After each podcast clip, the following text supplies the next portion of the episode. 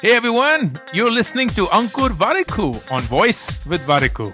On this podcast, I talk to you about entrepreneurship, how to grow in life, manage personal finances, handle failures, and a lot more things that just come to my mind.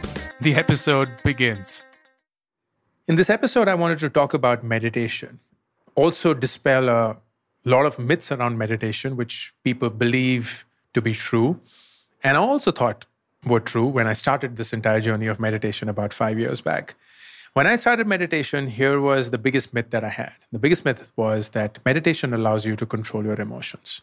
So if I'm feeling angry and if I meditate, I can control not being angry. I can choose not to be angry. I can choose not to be sad. I can choose not to be anything. It is, allows you a certain level of influence over your emotions.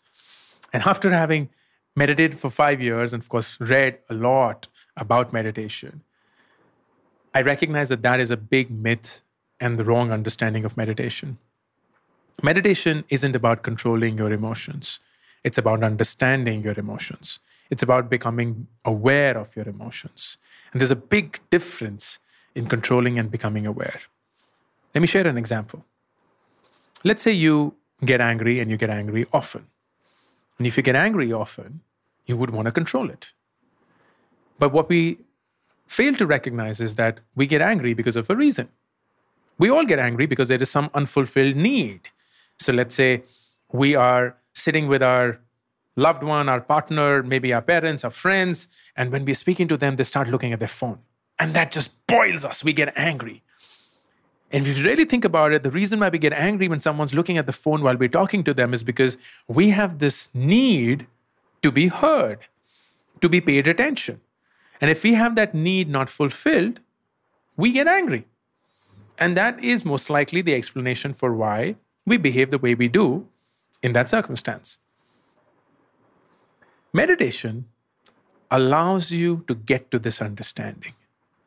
It will not get you to a point where you know how not to be angry.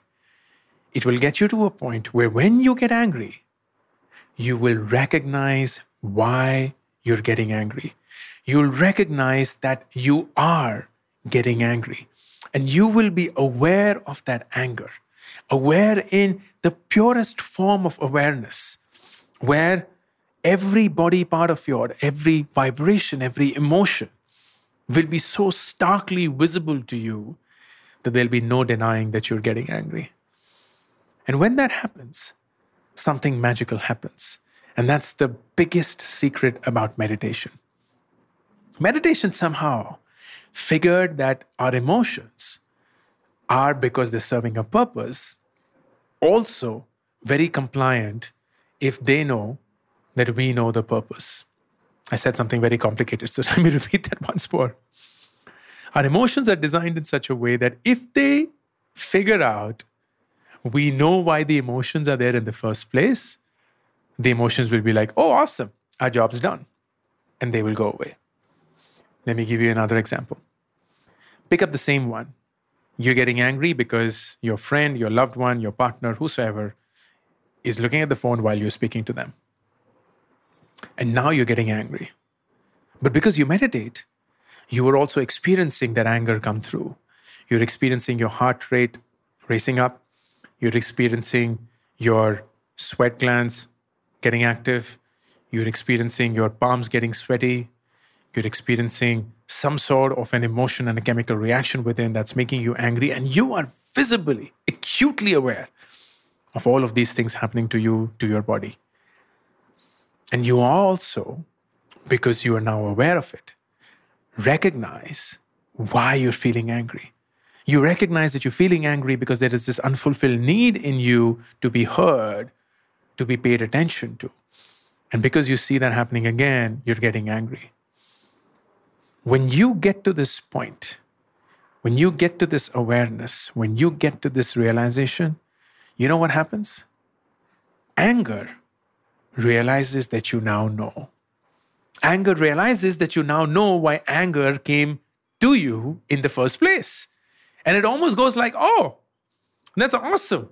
My job was to come to Ankur and remind him that something is not getting fulfilled, which he ought to be focusing on. And this anger will be the way that he'll recognize this and make the other person also aware. But it seems that Ankur is already aware why he's getting angry. So, you know what? My job's done. I'll just go away. And as crazy as it sounds, as crazy as it sounds, and I know that I'm sounding crazy right now, especially if you don't meditate, but as crazy as it sounds, the fact that you know that you're angry, your anger will go away. The fact that you are aware of your emotion, your emotion will go away. And that is what meditation does. That's the power of meditation. It allows you not to control your emotions. It allows you a mechanism to be aware of the emotions that you're experiencing. And the minute you're aware of the emotions, you let go. You just instantly let go and it disappears. When it happened to me for the first time, I can't even begin to tell you how mesmerized I was. It was genuinely like a divine touch.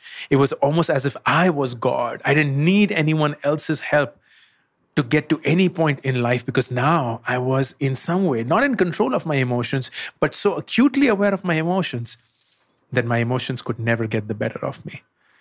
And it took a really long time to get to this point. I started my meditation journey, as I said, five years back. I started it with an app called Headspace. It's run by this fascinating guy called Andy, who was once a monk, and he trained to be a monk. He then devoted himself to the entire learning and sharing of meditation as an art form. And he does this beautifully with some fascinating animations. It's a great start for you to start your meditation journey. At least back then, it was, there were a lot of really good quality free content. Andy was genuinely the first voice that I used to hear when I used to get up because meditation was the first thing I used to do when I get up five years back when I started. And I used to do something called guided meditation. So it was Andy or whosoever it could be. It could be a Sadhguru for you. It could be a Osho for you. It could be anyone that you fancy. It doesn't need to be someone that I'm suggesting. It could be anyone that you chose to. And that person will guide you to the meditation. They will basically tell you what you need to do. Pay attention to your breath. Start deeply breathing. Start paying attention to that breath go down the body, right from your nostrils to your lips, to your throat, to your chest, to your stomach.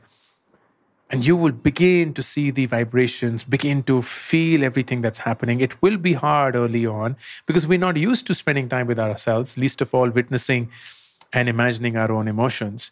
But that's what it will train you. And that guided meditation is very useful in that part. I did that for about 10 minutes every day. It used to be the longest 10 minutes that I spent, the hardest 10 minutes that I spent in the day. But I'm so glad that I did that. And I did that for about a year and a half or so. And in that year and a half journey, I could move from 10 minutes to 15 minutes. That's the best that I could do. And then I moved to this app called Calm, which is what I've been using for the last three odd years. No different from Headspace, frankly. I wouldn't recommend one over the other. It's just that I prefer Calm today to Headspace.